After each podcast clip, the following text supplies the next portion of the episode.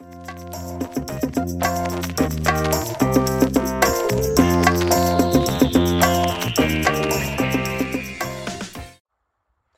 everybody, and welcome back to Big Mama Hex podcast.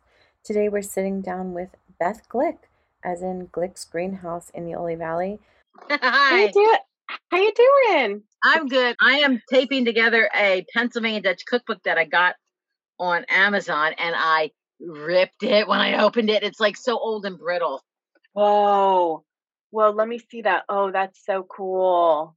Yeah, Yeah, and they do that the sometimes. it's from the um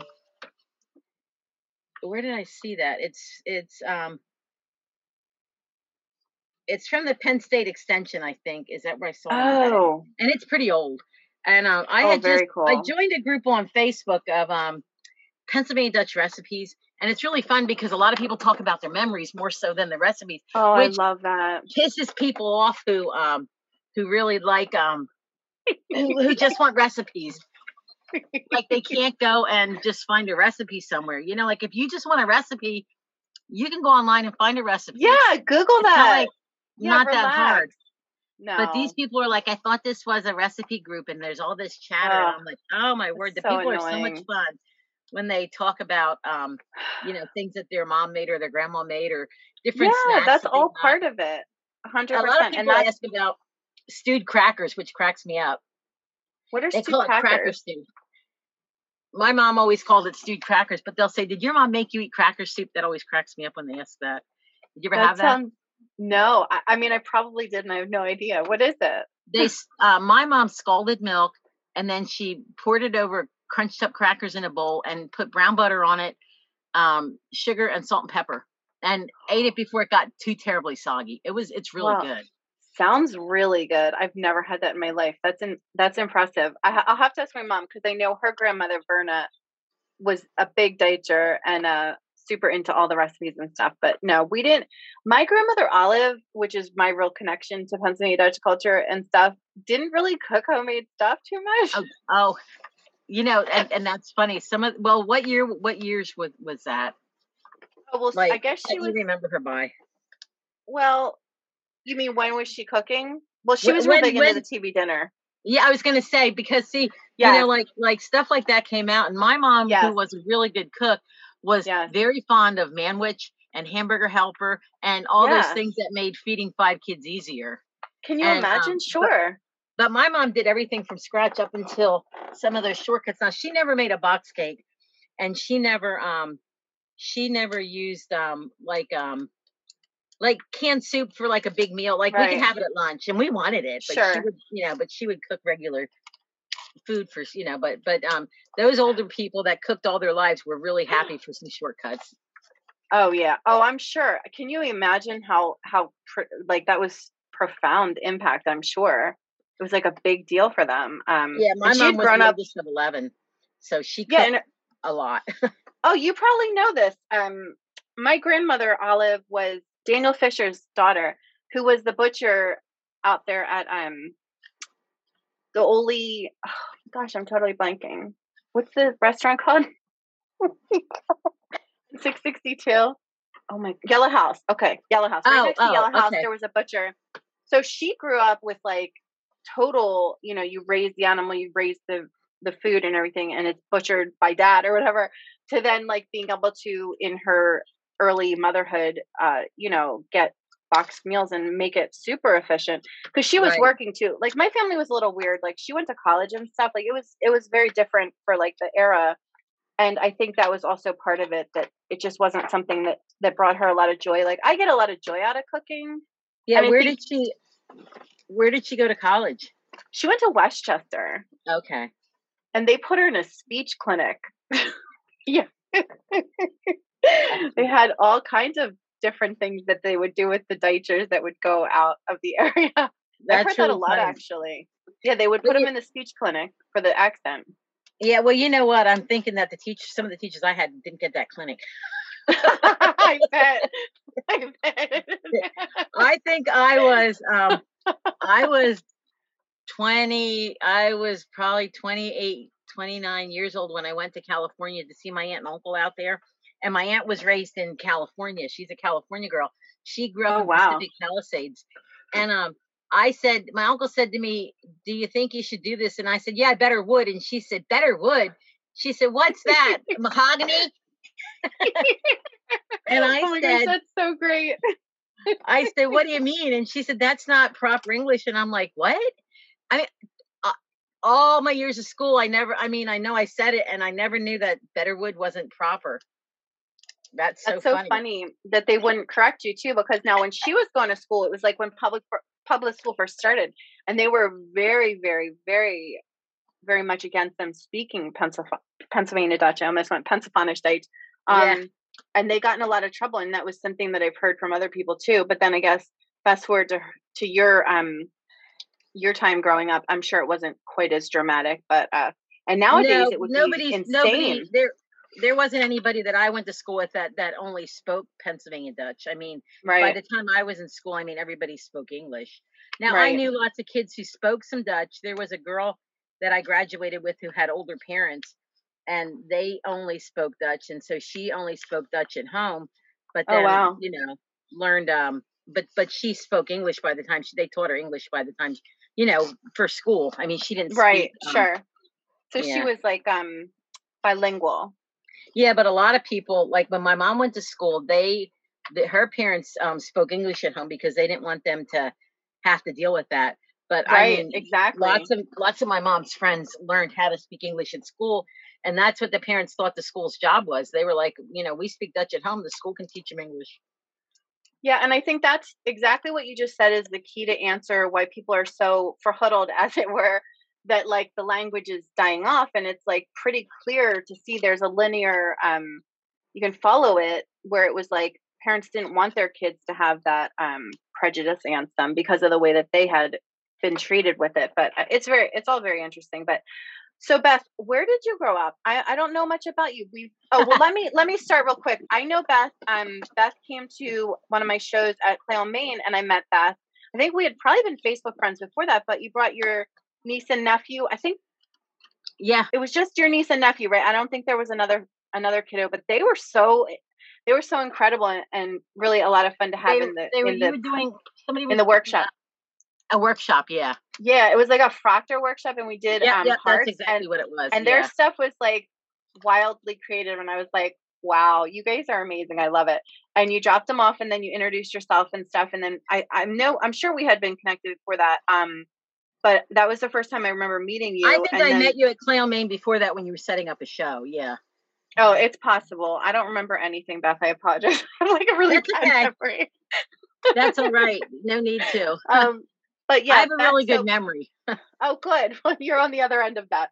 When I Yeah. can remember something from a long time ago, it makes me really excited and actually get like super excited. Uh, long term is off- memory is just This is off the subject, but um, I didn't go to Pine Forge Elementary School. I went to Earl, but when I was little, we lived in Reading, so I didn't even know these kids. That they somebody posted a kindergarten picture of Pine Forge Elementary School, oh and I didn't even meet those kids till seventh grade. You Oh, know what I mean? wow. Like I didn't know them, and I went through that that picture, and I knew everybody but one person. And I said that person must have moved because I've never seen that face, and that person had moved by the time seventh grade came around because I knew I'd never seen that face. wow, that's incredible. Now my grandmother interviewing all those Olive, kids. she had a sharp memory like that, and I just was always oh. She was telling me things that I should remember at her when she was like 90. So she was an incredible person. Um, Did you take notes? So- I actually recorded it. My husband and I just Oh, talked about it because I said uh, I'm putting together this book and I really want to include like our conversations that we had. You know, there's a lot there, but anyway, I said, you know, I was like, we were very, we had a special relationship. Nothing's like offensive, but she had a lot of really cool, eh, you know, anecdotes. So it's like I'd really like to make that part of the book. And he was like, yeah, do it because he's just like he'll do whatever. But um, so and then and then I put together in my head that and through your Facebook page that Beth, you are married to Mr. Glick, as in the Glick's greenhouse. That it was like so, so, so, um, such a wonderful place in our community um, to buy things for your garden, and also you guys have an amazing display of poinsettias in the in the winter, which my grandmother was a huge fan. Olive, uh, she'd come over with Chestnut Knoll and come over way Oh. before that on her own, Yeah. but um. Yeah, she's always told me to get over there, and we just never got over there. It's like we're always so busy. It's so annoying. But now Is that it- this has happened, we're going to start doing sh- stuff like that because it's like all this time we missed doing things like that. Now it all feels like very precious now, you know? we were able to have the poinsettia show this year, which I was saw we didn't that. think we were, but um, we were able to do that, and that was pretty impressive. That we ran it for two weeks instead of three days. So we set up more permanent displays. That usually we just use a lot of flowers, but then we have to get them out of there because it's hard on them. But this year we used a lot more stuff, and and um, Oh, it worked out. We had lots of people, and nobody called and said that there was no tracers or anything. Nobody was Right, sick. right. Nobody had COVID. So it all it all worked out really well. Um, Yeah, I and mean, uh, so, oh, I'm sorry. I just No, you're good. your first question. Um, my mom and dad um met at night school. The the Mennonite girls um worked um on the farm until they were 16. After they they only went to school till they were in eighth grade at the, in the country schools, and then they would go into Reading and get like domestic jobs, and then go to night school. Oh, wow. That's how they all. I never heard of that. Yeah, that's that's uh, and there was a home in in Reading for girls who to live there, like run by the Mennonite Church, and then that was like the the the upscale place for employment because these girls knew how to cook and how to take care of kids and how to um you know how, they they were good workers. They knew how to garden and can and so um my mom worked for a judge's wife in Reading a very affluent woman and she met my dad at night school and they got married and um they got a house in Reading and I lived there till I was in um 8th grade.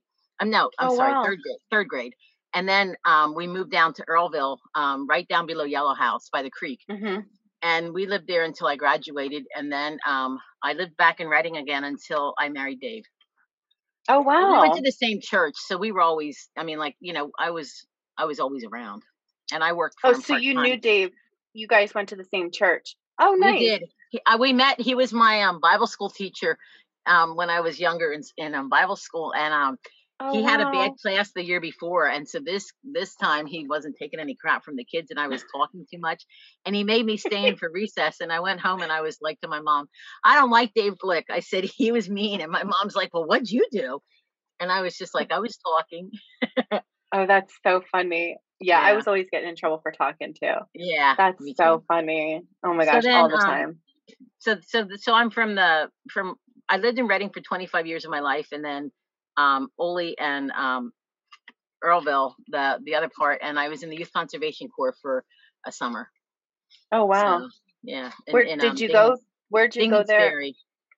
Up in um up Dingman's Ferry, um up in um the Delaware Water Gap. Oh, okay, gotcha. Okay, cool. Yeah. Yeah, that's right. I, you know, I always forget Glick's is um the you guys are Mennonite. Is that correct? Are you Yes. still practicing? Okay, gotcha. Yeah. I thought I remember Hunter. I'm not I'm not a good Mennonite. Dave is a very good Mennonite. I think I'm- you're a I'm- pretty good person. Well, I'm a good I, I don't know, I I, do my best, but I cuss a little too much for a good Mennonite and I have some um I'm a little more of a of a liberal and and they're Yeah. very, you know, they're they're not. so Yeah. There are there hear are ya. progressive Mennonites though. A lot of people in my church are a little more progressive. But um, you know, in general, I'm just I always just say that I'm I'm a I'm a little um, you know, a little more rowdy than they are. You're like Maria von Trapp, but what was her original name? Right? Because she Yeah, yeah. she reminds me of you know when I when I watch that movie or whatever, it makes me feel like that's like a true what I consider like a true real good Christian person is like Mhm. practicing it every day, but also having like love and happiness and and, making people feel really good. of yeah, you, you know, yeah. life is supposed to be fun. Yeah, you got it. I mean, that's how I feel too. I, I'm Mhm. just about everything. I just don't fit into any of those boxes. But I try and just be kind, and that's just kind of what I try and you know Right. live by. But um, so about Glick's, um, it's such an incredible place to visit, um, and it's really funny because you know when you're on Coverbridge Road, and then there's the schoolhouse, right, where the Vargins live Yeah. My great grand wait no my great great grandfather actually um taught at that school peter nab Oh, Wow.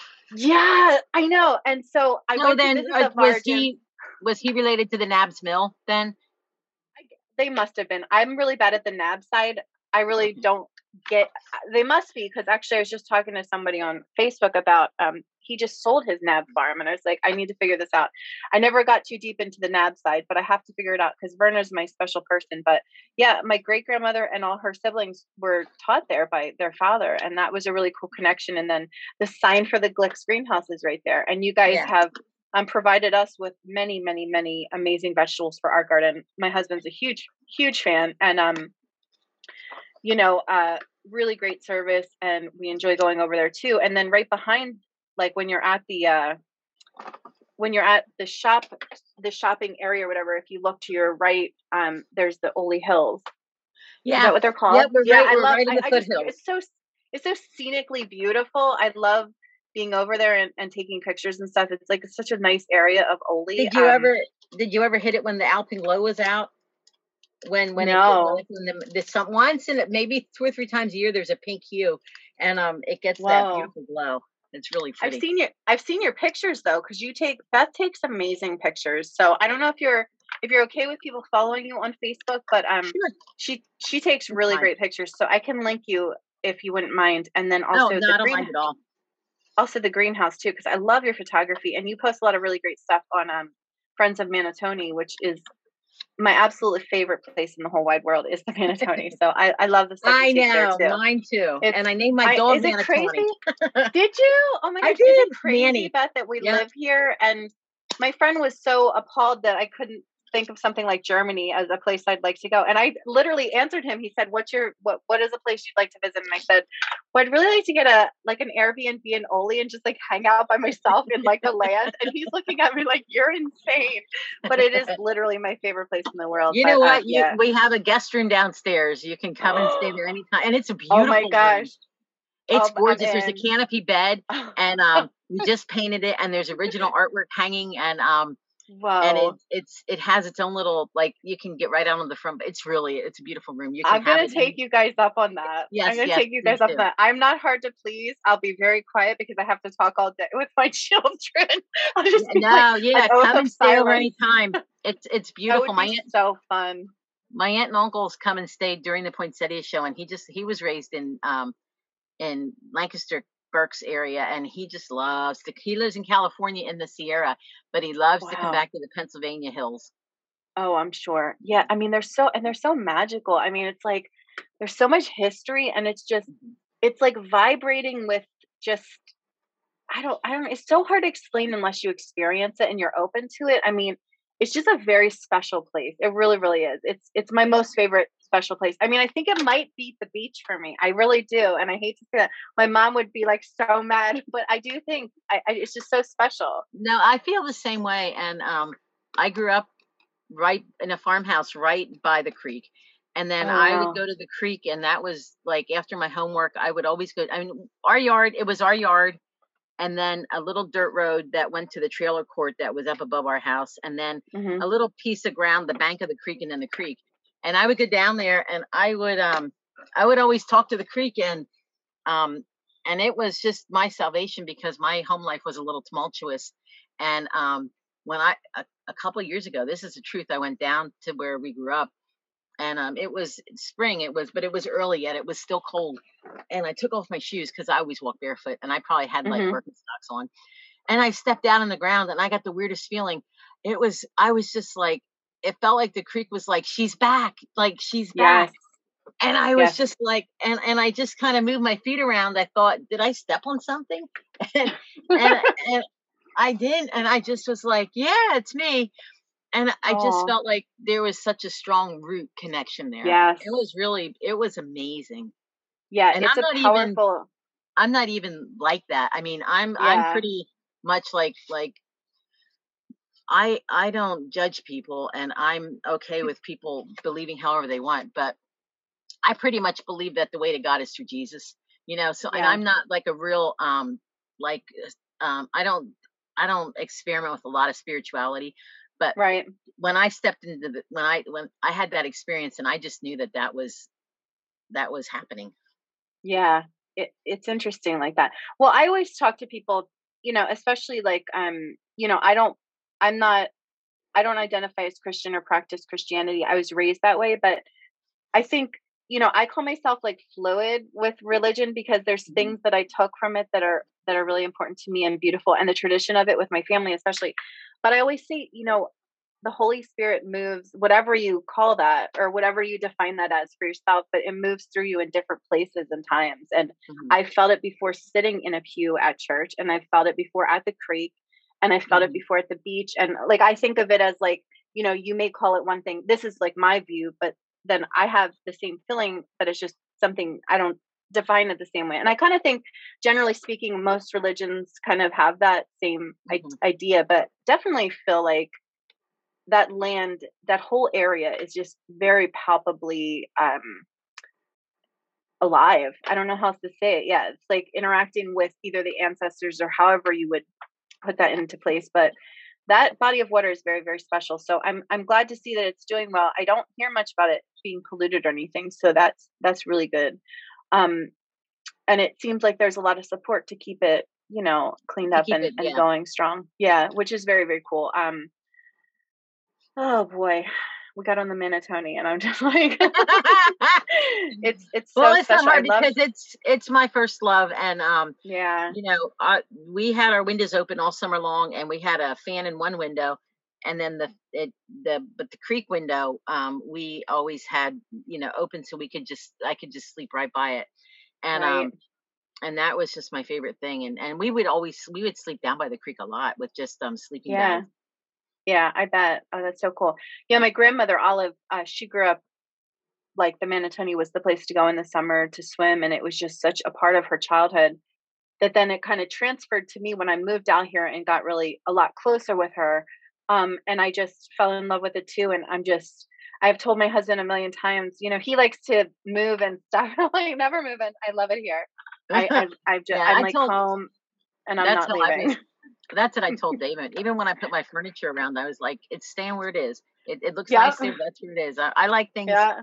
But but um but and in the house, I mean, like I'm just happy to live by the Manatawny. Yeah, me too. I hear you. Well, I don't live that close, but you know, I like being yeah. close to Oley. Yeah. Mm. I don't know if we'll ever get to Oley um proper, but I'm close enough. I feel really good about are it. Um? We are in Boyertown, right in town, yeah. Which is nice. Um, yeah, that's very nice and I and I kind of have, you know, I'm really in love with my house. So it reminds me of the house I grew up in, which it was uh, not a great um experience. My my family broke up, my parents, and I missed that house a lot. I was really connected mm. to that house. So this house reminds me of that house. So it's it's very special for me. So I told him, I know we don't have enough rooms, but we're just gonna make it work. Um, but I wanted to pivot now and talk to you about your work. Um, which I think you call it doodling. Am I right? Yeah. Which I love for a lot of reasons. Um, but especially I this call new it piece. doodle art to to please people because and when I call it doodle, they were like it's art, and when I call it, you know, but I mean, I know it's it started as doodling, so I just call it doodle art. Well, the reason that I like it, Beth, is because I I was spent a long time learning how to be an art teacher, and what's what's really cool to me is that um, there's tons of science that proves that when you actually are a doodler, you actually remember things a lot better. So you have like sort of you've made yourself a sorry about my alarm. You've made yourself a photographic memory of the information you're receiving, even if you're in math class, like through the doodle, which I find really fascinating as far as the brain works, you know. So I always think of doodling as really, really like in the hierarchy, super Im- impressive and and a lot of uh, respect for that. But I also I think that you probably don't use a lot of pencil and you just go which is also really cool, right? You don't really plot it out first; you just kind of no, go. I don't. I just go. Right. That's very cool. The only yes. recently, um, I had an idea that I wanted to do. Did you see that the Reading piece that I did?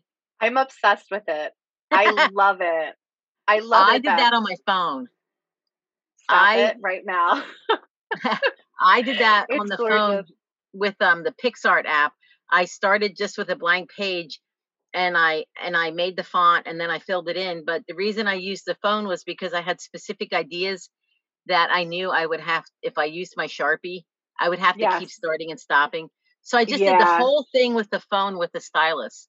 With um I have a Galaxy Note 2. I did the wow. whole thing That's really impressive and incredible. I I'm like obsessed with it for a bunch of different reasons, Beth. But number one, like I studied graphic design, and it's it's just gorgeous the way it's designed. Number two is because you know you you must know Dave Klein. You must know Yeah, Dave sure. Klein. Okay, yeah, Mhm. and and he really made me fall in love with Reading because he's a real Reading enthusiast. Yeah.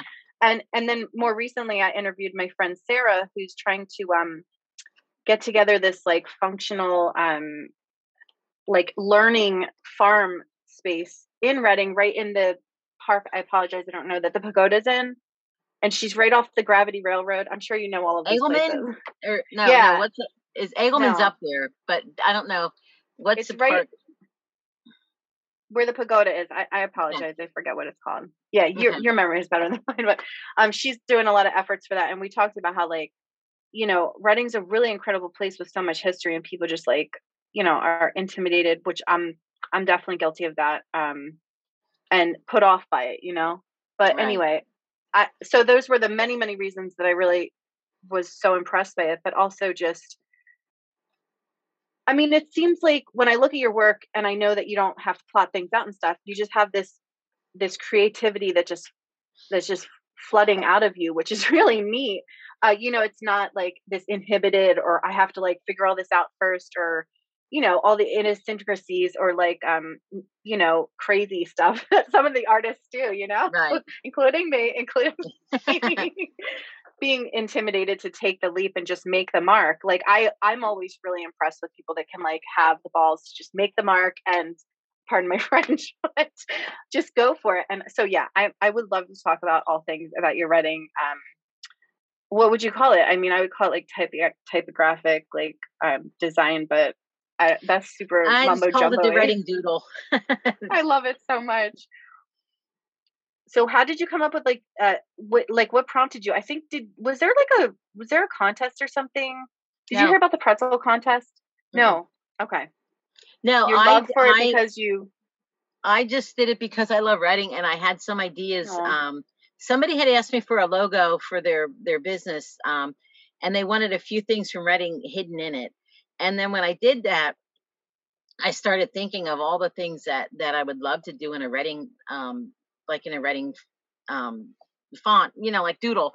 And th- so that's where that came from. I I didn't know. I mean, I did it because I love Reading. I didn't know about any any. Um, I mean, I- you know, I didn't hear of anything else. I just I never seen anybody else do it. I just I just did it because I thought it would be fun.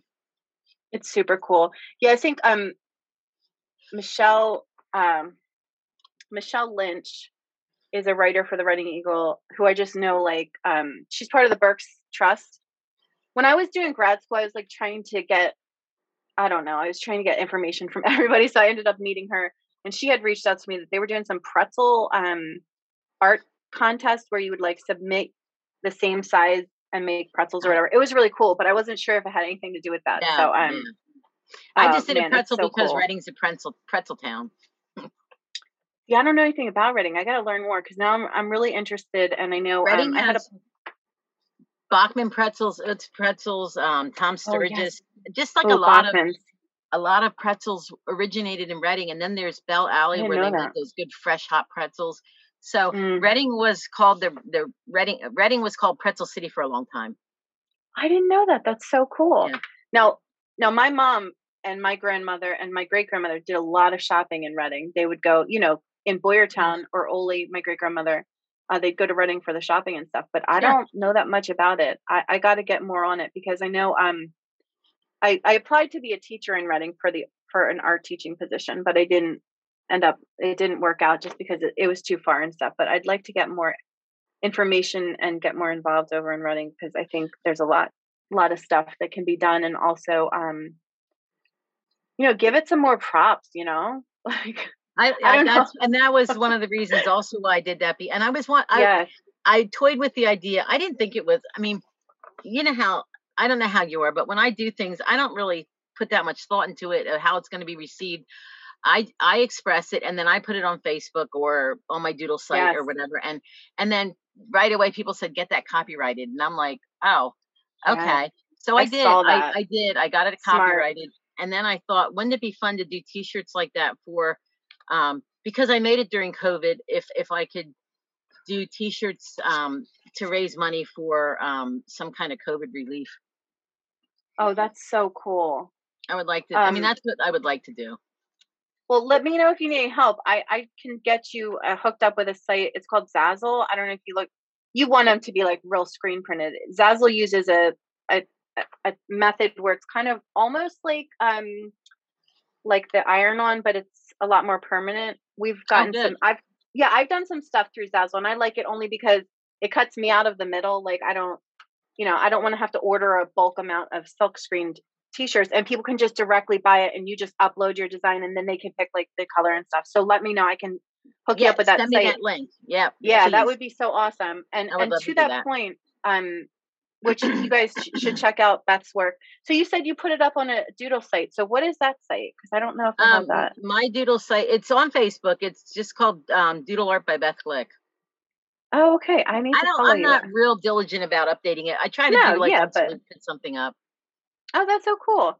Um, so so people can go check out the stuff that you do, and you've done a lot of really cool stuff. Um, also on pumpkins, like beautiful work. Um, Yeah. Oh, I do so pumpkins gorgeous. and I do um, you know, like mugs and um, yes. um, I you know all kinds of things. I doodle on anything. Chargers. I did a lot of Oh, here you chargers. are. Yeah. Oh, cool.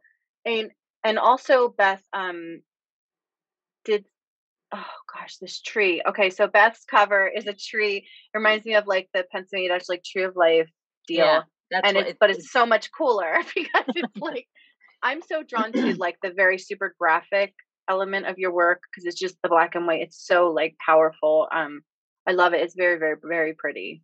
Very beautiful. Very, very beautiful piece. Um and you know, I always think of it like I would always doodle because I had like BDD and I was like a nervous, nervous person, and it always really helped me a lot. So you know, when you when you call it a doodle, I always think of it in like a very positive way because it like was a good thing for me. You know, um, yeah. When but when I was um about four, I was really Richie in church. Richie. mm, And yes, my mom gave me the church bulletin and a pen. And she said just and and that I continued to to this day. If I go to now we have church um online right now, but when I go to church, I grab the doodle, the church Yep. bulletin, and I doodle on it, and I still do. And um, I used to like sometimes I would get bored. Um, like I I would start writing the notes from the sermon backwards or upside down and Yep. doodle around them. And um, Wow. I doodled all through school. And in fourth grade, my um my fourth grade teacher, who was Mrs. Fisher, by the way. I don't know if she was related to you, Hilda Fisher. oh Fisher. Hilda, oh absolutely, yeah, yeah, yep. she she didn't like that I doodled, and she took my pen and and, and um, notebook sorry. away from me. And she said, "You're gonna listen." And I was like, "Okay," but you know what? I talked so much because I wasn't Me too. doodling. She was like, "You know what? Here," and she gave it back. That's so funny that story because Hilda was like the sweetest person ever. And I'm like, but you know, I don't know. Yeah, she's She um, was she was sweet, especially after fourth grade. yeah, yeah. After you, well, I know. Well, I was a talker too, so I was always in trouble, and it's really annoying because I'm like, you know, now look at us now, Beth. We're like the community people that keep people together. I don't know. We like get people through stuff. I don't know. I don't know. Well, because we're, we're good communicators. We're communi- and that's what I tell people. Interpersonal. when they say what's yes. your gift i say my gift is communication The i can communicate that's well Yes. and, and communication like i can make eye contact with somebody and tell them Yep. what what the problem is and whether Yep. you know like if they ask i can be honest and say well you know or you know i can i can just relate to most people on, on some kind of level Yeah. Yeah, and you know mrs what's fisher i liked her a lot um especially like i said once i got through fourth grade Yeah. yeah, she's she was a really really neat lady and very um kind. Um know, Oh. it's not always it's not always been easy for us as like sort of the diaspora of the family that like left the area to like get over there and be allowed to come in and welcomed. Um but but Hilda and Frank and then Steve and and Yeah. Margie were particularly very kind and welcoming, very very kind people. Well, us, when I got married and moved to Oley and Mrs. Fisher saw me, she just was so excited that I got married to Dave. And she oh he would every time she'd come to the greenhouse, she would look for me and give me a hug. And I mean, and then she invited me and my sister over to um to look. My sister wanted to go and you know see the farm, and Yeah. so she was really she was you know. And I used to call her after I got out of fourth grade. I would call her you know every so often to talk to her and chat, and she was always kind to us. And so I mean, She's so I sweet. I I enjoyed her. Like I said, once I got out of fourth Yeah. grade, oh I no, I hear ya. I I learned to really love her. all of my teachers would say the same thing and and uh, many, uh, many of them are friends of mine now because my mom taught at the school that i went to and it Oh. would have been the same thing but the neat thing that hilda did for the whole family all of the fisher descendants is that she made these amazing note cards all over the house with really important information and it was incredible when i went through with um with margie a few years ago and uh, looked at all of them and i was like wow this is so cool that she took the time to do this so it was She like it was like a museum Yeah, Yeah, and it she was loved really she cool. loved her heritage, and Yeah. um, and she was a very very um, very good at perpetuating the knowledge of the area, you know, and, and yeah, keeping it alive. yeah, Mhm. yeah. Very, very cool lady. Um, and family. Um, So it was cool that I had her. I mean, that was a little piece That of is history right there. But you know, Yeah, the, so you- she had me the year after I moved from the city to the country. oh, and gotcha. so we were still like little city kids, you know, like like Sure. we would ask if there was bomb scares and stuff, and they would Yeah. look at us like we were like heathens, you know. But but where we came from, you know, it was it was a real thing, you know. yeah, sure. That's wild. Um, so you probably know Mrs. Wade then. She was the secretary. Do you? MJ Uh, Wade. yeah, I I know Mrs. Wade, but um, when I was in school, it was Miss Winings was the secretary Oh, oh my gosh. At Earl. My, my my son's teacher was Mrs. Winings, but not the same Mrs. Winings, but probably the daughter-in-law. She was an incredible lady. So um off on that tangent. But wait, anyway. let me see um, if I can get back to you here. Hang on. Oh, okay. I have, let me see if this will work. Oh, there we go. Okay. Okay, cool. And the other really cool thing that you do too, Mm-hmm. um, Beth, is you design really cool. Uh, I'm just thinking off the top of my head is the pumpkins that then you put the succulents in. Uh huh. Didn't you have like a workshop for that? I I we love did. that. We had a workshop cool. for, for them in the fall, and then also I did for the little kids. We did unicorn pumpkins. Um, they didn't have the succulents, but they had like the um, horn and um, flowers, and and the kids had such a the little girls had such a good time making them. Oh, The that's really succulents neat. Are we did like you know just pumpkin workshops with different Yeah. things you can do with pumpkins. Yeah. Well, it's so funny because succulents are my favorite because I'm my husband's the green thumb. I don't do very well with the house plants. I tend to either over or underwater them. So succulents are my friends because you can't really destroy them. But you know what else is very interesting? I got I was gifted two poinsettias last year. And both of them have survived through the whole year. And it, I said to my husband, I was like, I think it might be like my spirit plant because it's like the only plant I've not been able to kill. It's like incredible. So I really like it. it and it changed and it got really weird and awesome. I love poinsettias. They're awesome. What, um, did you um? And did you get it to bloom again? I mean, it's been blooming the whole time because we kept it inside and we have really bright kitchen lights. And I think Oh, they're good. like some kind of grow light by accident.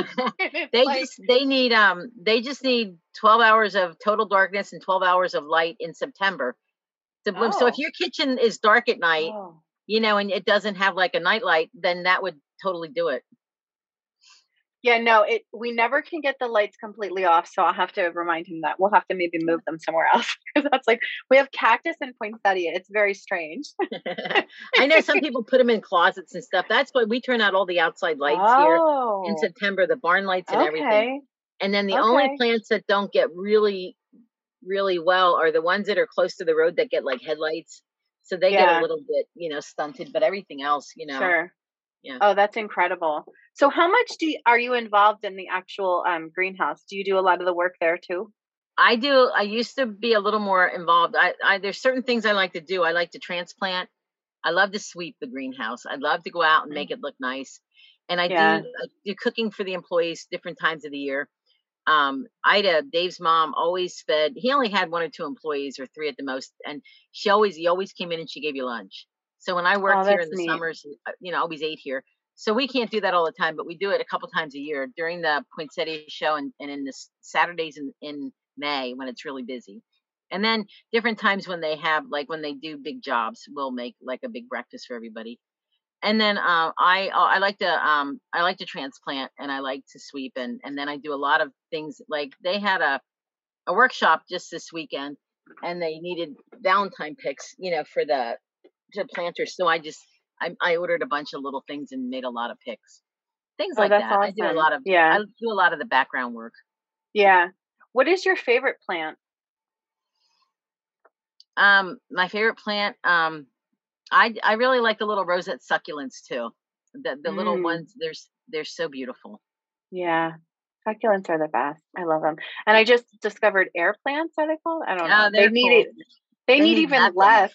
Yeah, it's just like Oh, oh yes. I wanted to I wanted to talk to you about the masks because uh so Beth at the beginning of quarantine, as a Facebook friend of hers, I saw her wildly sewing masks for people for the community and it was incredible. I think uh the last I had heard, did you make like 5,000 masks or Mhm. something? I did. And you had your nieces and nephews were helping you at, at one point, I think, right? They they helped me to size them, and um, they flipped them. Yes, they would. Their Oh, little nice. fingers could flip a mask much Yes. faster than mine. so I would sew masks, and they would flip them as fast as I, just really quickly, and um, so they were flipping masks for me, and um, and also I used their their dimensions. They're they're some of every age, so I was able Yes. to like size them up, you know, with my with their faces, and but yeah, they flipped like crazy. They were they were wonderful, and they also That's helped me really cut out and cut elastic, and um, they didn't do much. They didn't do sewing, but they were able to do almost everything else. Pair up fabric and um, yeah, they did.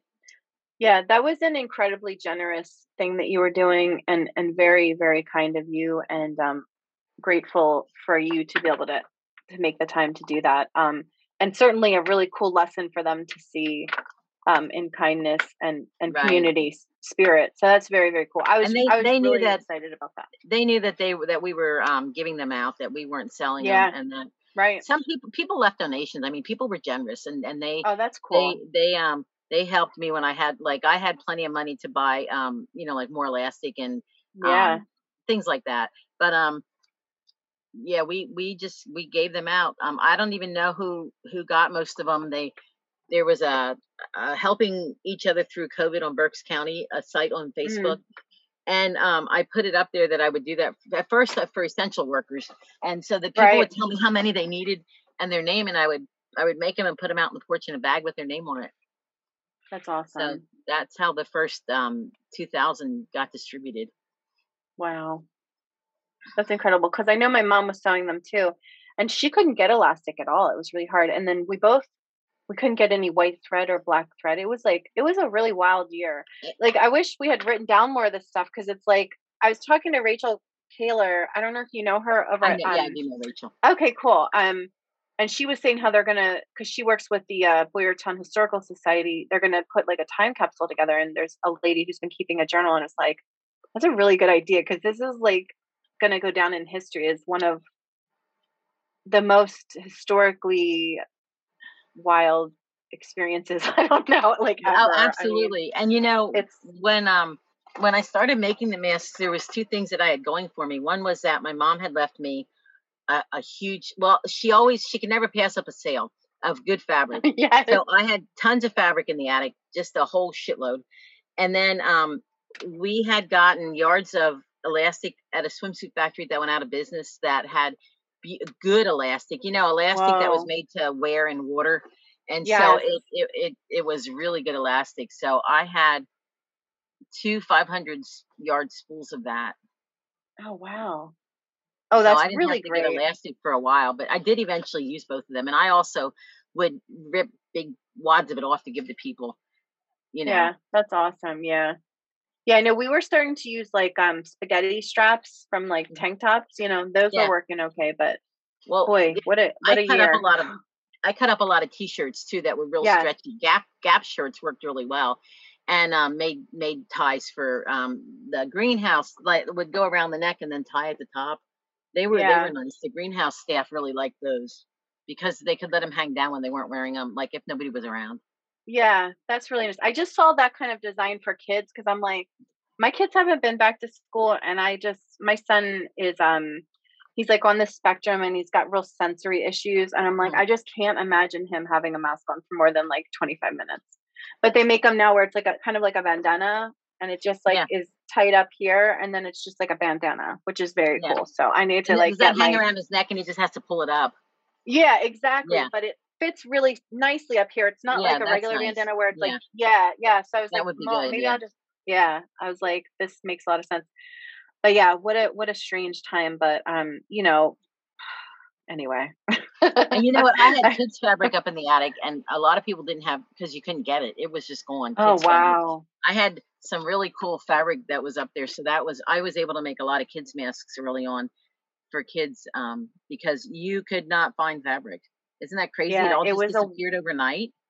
Yeah, it was such a weird experience. Like not even just the virus, but all of those extra things that happened. Like like why do we still not have Lysol? Like things like that. It's just very also strange, you know? But I mean, Oh no, Anyway. it's, it is. It's weird. Yes. it's it's like bizarre. It's almost like sometimes I'll just step back a moment and be like, legit, we're living a science fiction like the novel. It's just too Well, much. and, and you know, go ahead. No, that's what it I was just feels gonna like. It does. But then I'll go to the Manatawny and like have like an experience that like gets me out of my house and out of my head and grounds me and brings me back into like you're very small in this large, large world and don't you worry and everything's cool. Like just relax. But yeah, I know. I don't know, Beth. It's it's tricky. It's it's tough. It it is, but um, you come down and stay in that room when you feel like that. Oh yeah. oh my gosh. Are you on the Manatawny? Like I'm trying to figure out. So your house is right there at the. We're right by the right? bridge. We're we're Okay. half road is between us and the Manatawny. We don't have we don't have access to the Manatawny on our property, but we're right by the bridge. And then our neighbor Joe Ruth lets us go down there, and we can all get in the water down at his place. Oh wow. That's so cool. I can't wait to um do that. I'm definitely gonna come.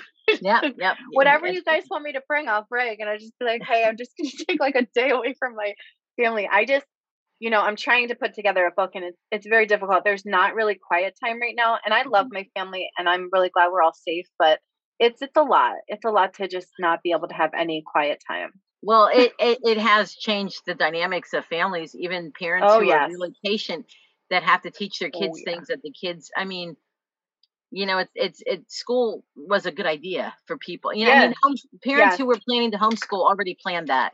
You know what I mean? Yes. And that's yes. another thing. But parents Right. who aren't equipped to homeschool and have to, it's you know that's Yes. rough.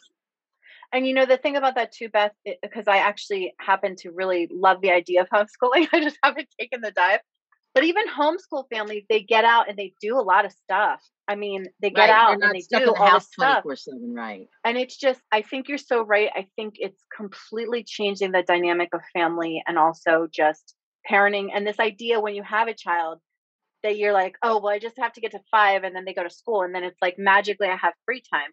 And, and that's not really okay to like lean into that because that's not the school's responsibility. And it, you know, as an educator and a parent, it makes me kind of bonkers that people are like, no, you're there to babysit my kids. So like get back to it, you know? You know It's- that it's commercial. for Staples when they used to sing "It's the most wonderful time of the year" when the kids go back and that person was flying through the store Yeah. They used to make me so mad because Yes. I, I, I, I got, I really, I, I was like, are people really like that? Because my mom, People are. my mom hated September. She Me too. lived for the weekend and Oh, she loved summer and Christmas and she always wanted us home. She, I mean, she was Oh, glad we could go to school and learn, but sure. but, but she lived for summer when we'd be home with her. And You're um, gonna make she, me cry. That's sweet.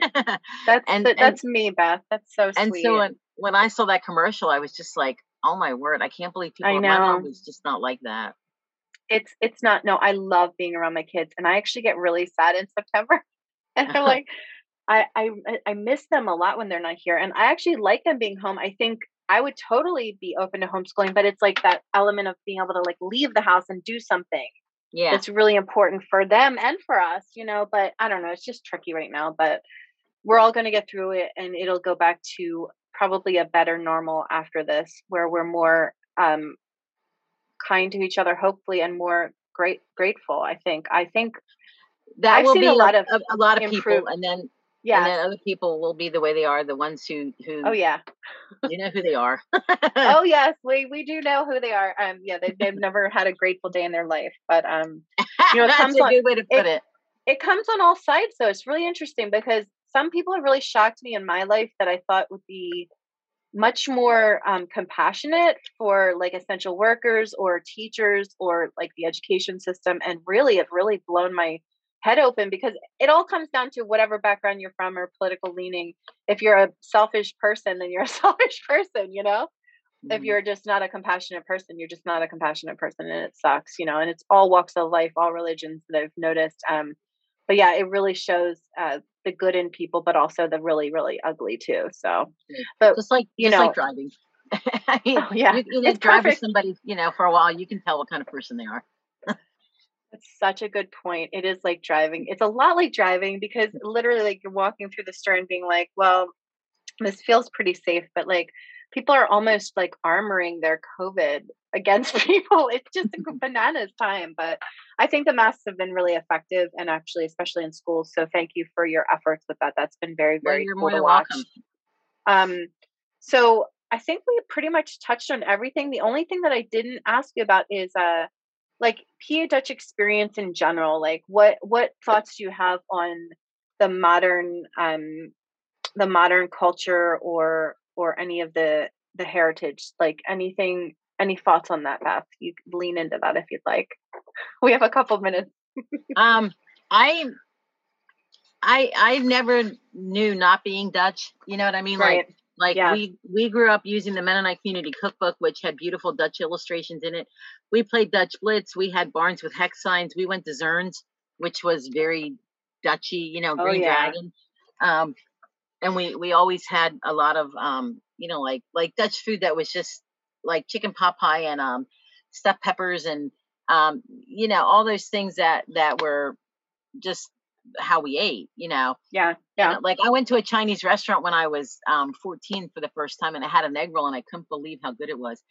honestly uh, i love pennsylvania dutch food because i because i grew up with it but my first love is would be like greek mediterranean um I love Greek. The first my neighbor had was Greek, and anyway, she made me moussaka, and I just couldn't believe how good it was.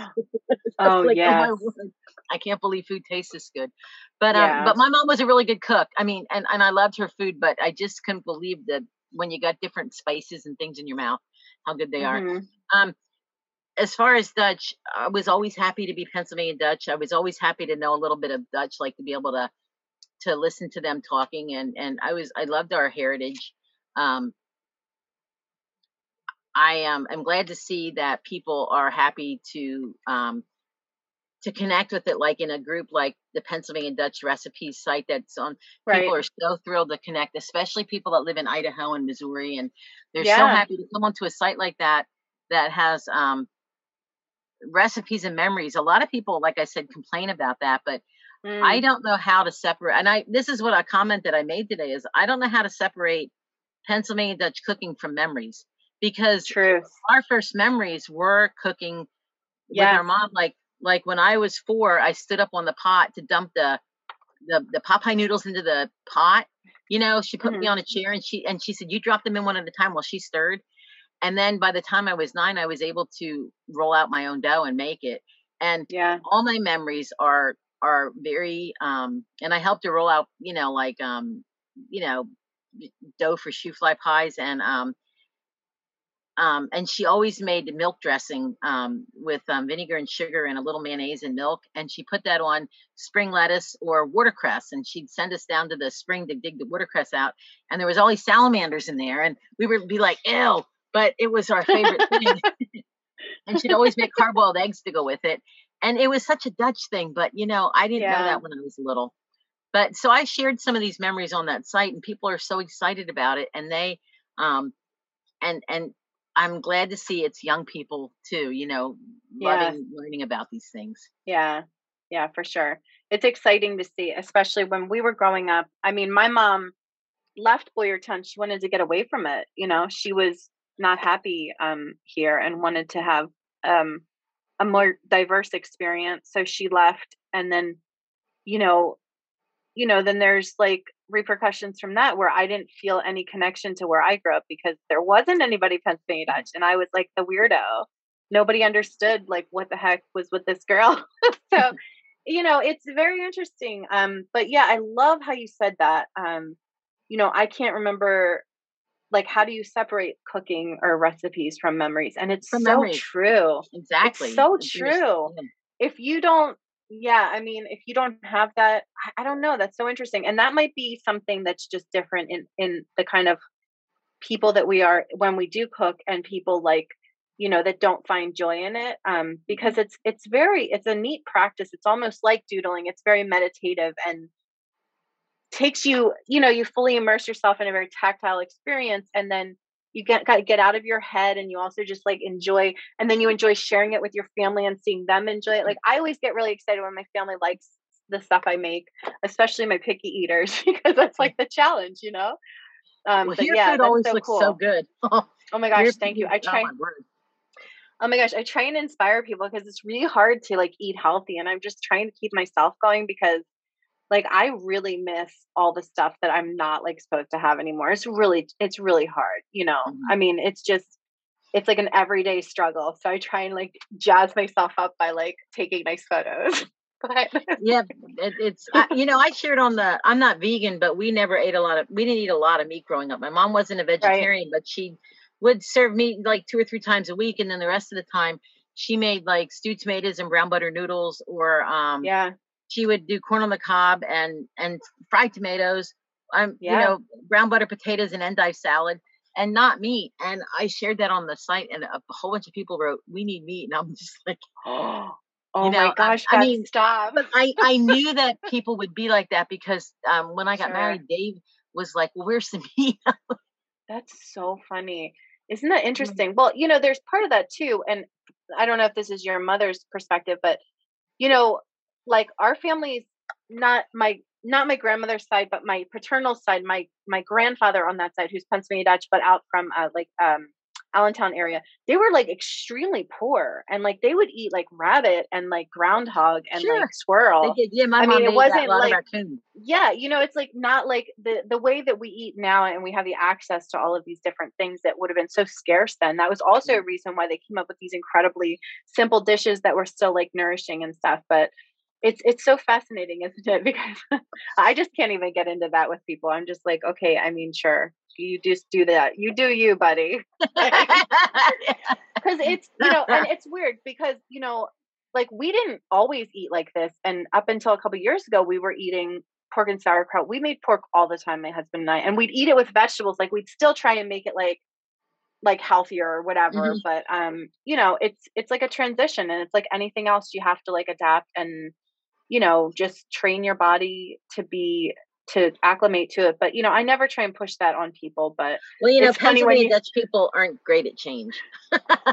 No, indeed, which is why I was asking you the question because it's always interesting to me when people grow up in the culture, like what do they think of what's going on now? Because, you know, we get a lot of people, and certainly not you, but like when we do shows and stuff, we'll get a lot of like real old heads that are just like like older people in the community that are just like, oh, you know, these get these youngins, these whippersnappers, and my husband's like in his late sixties. I'm just like, no, not young whippersnappers, but it's it's interesting to me always because I'm still it's like I'm a little kid here because I'm just getting to like immerse myself in the culture and it's like very exciting to me like a little kid would be excited you know but then I always feel like I'm pretty extra for normal people that have like grown up around here because they're just like what's so great about Oley like what is your problem but clearly I think a lot of the local people, like Carrie Halp, is very young, but Yeah. she grew up on the farm next door and married a farmer, wow. and she is very, very well aware of her um, culture and very proud of it, and very proud of her Oh, grandparents cool. and their culture, and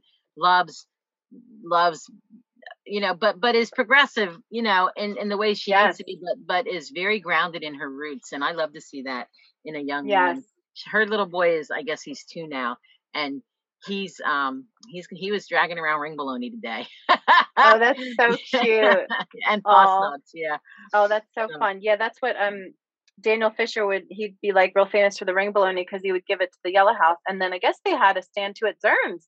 So you probably saw them. My grandmother would stand there with them too and sell. Um, i'm sure i did over the years i just um if i saw a picture of him i would probably know who it was yeah, I think it's neat though. Facebook offers us that, which is neat because like I saw a picture of him and my grandmother at Zerns because somebody shared it on like Boyertown Historical Mhm, site yeah. or whatever, which is really neat about Facebook. But um, Yeah. Beth, listen, thank you so much for taking time to sit down with me. And this was so much fun. And I just enjoy all the things you do. And you're a I wonderful wanna, person. Oh, you're sweet. You are too. I, I love your tell spunk. you one more thing. Um, yes. Can I tell you one more thing? It's oh just, yeah. Um, yeah. Is that you said about diverse? Your mom wanted diversity, and I got that from living in Reading. And um, when I moved down here, when I grew up, we lived in Reading first, and then moved down to Boyertown, and we had um, friends of every color, and we would bring yeah. them down to our to our little area, and the neighbors were not Mm. Well, it just was hard for the neighbors because they were kids of all different colors.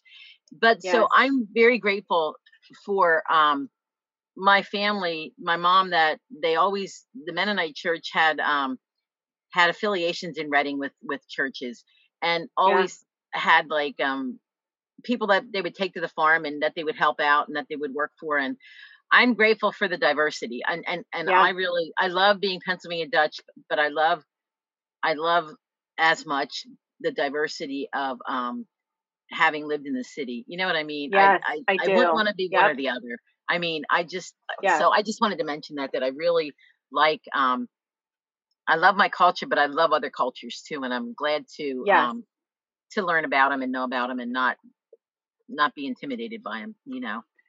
Yeah, for sure. And I I I I'm really appreciate that you said that because it's not like I don't like that she made that choice and I totally understand it. And I'm actually yeah. really glad she did because I grew up in an extremely diverse place. It was just very strange that we're like, no, I mean, there was nobody that was German or Pennsylvania German. Um, yeah.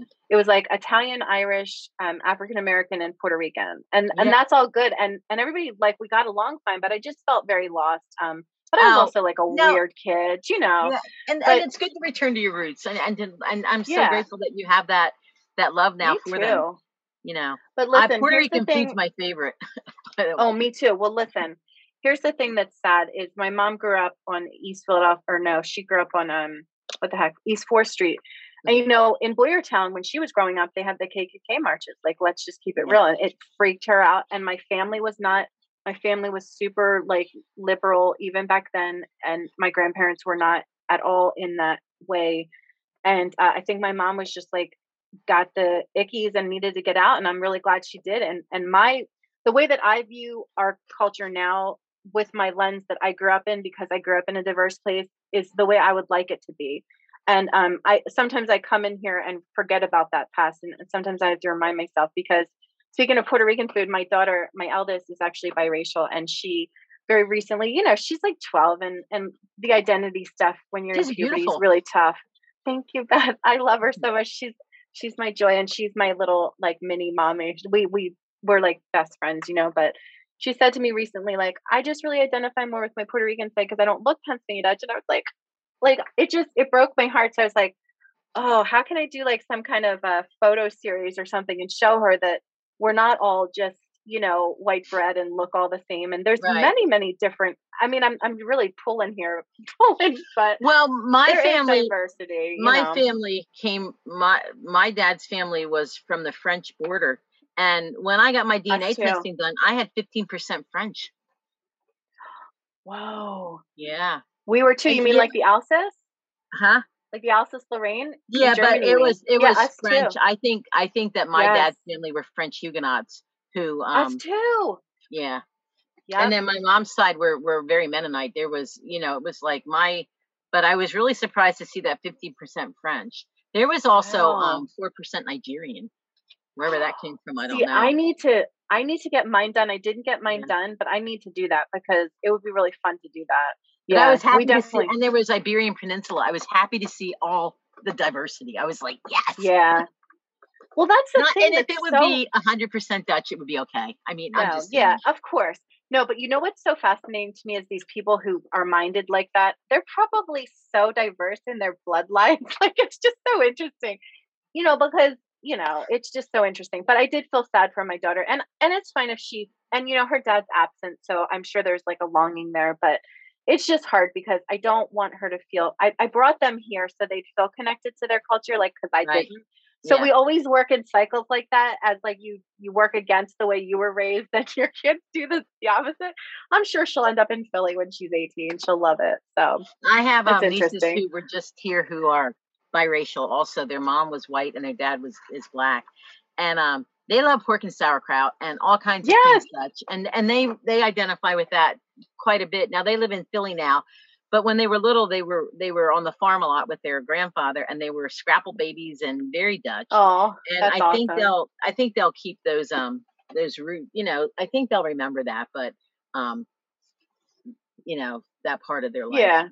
I mean, I hope so. And that's the thing, you know, it gets into this whole other story about or other other conversation about like what your culture is, but then how you how you look, look as far as race and and certainly I I'm going to respect how she feels she looks and how she wants to identify because that's her mm-hmm. decision, but you know, it does break my heart because I wish you know maybe a bigger project someday is to show the diversity in our culture because there there are many people that I meet now maybe not when my mom was raising us or or leaving here but nowadays it's like you just can never tell you know and people will come mm-hmm. up and say i'm pennsylvania dutch and i'm like yes let's talk My mom's my mom's best friend was black, and her name was Joyce. Joyce spoke Pennsylvania Dutch, and I didn't know that. When we met her, we thought my mom, my, like my mom's accent, were off on her. And her dad was from Allentown and was raised Dutch and very fluent in, in Pennsylvania Dutch. And Joyce was raised Dutch, and she was that's so she cool was she was as Dutch as my mom. And when they would rattle off Dutch together, we would just be like, "This is so crazy." That's But so- great and that's i love true. it But, um. Anyway, do you do you cook Puerto Rican food? i try i suck at it my mother-in-law my ex-mother-in-law tried to teach me how to make the rice i was just i don't know i just never got it but you want a lesson try. anytime you come over. I make rice and gandules really well, and I also make oh pastelillos. I can't make pasteles; they're my favorite, but I can make my pastelillos. water. Yeah, but oh, I- and I so can even make a vegetarian version. Um, I don't, I don't know if it's vegan, but um, yeah, because oh, I use a vegetable bouillon instead of chicken, so I make a Yeah. vegetarian version. Oh, that's so cool. Yeah, a, a shop here we love so much, a Firefly. I'm sure you've seen it. I, I Yeah, share them a lot in Boyertown. Um, they're they're they're a husband and wife, and and the co-owner Michael, the husband, is also Puerto Rican, and he did this whole spread around uh, All Kings. Um, what the heck is it called? All Kings Day on January 6th. It was amazing. We had tamales. It was so good. But yes, Oh, I'm not yum. great at it. I wish I was better at it, but uh, yeah, my my ex mother in law, Maya's grandmother, is an amazing cook. well, when you when you is- um when you when you come and stay overnight, we'll make a pot of rice. Yes. Oh my gosh. Yes. I'll bring Maya too because she's she's quiet and she won't bother anybody. She's a lot of fun. cares. That would be great. She would love it here. Oh, Beth, thank you so much. You're welcome. Good to talk you guys to you. take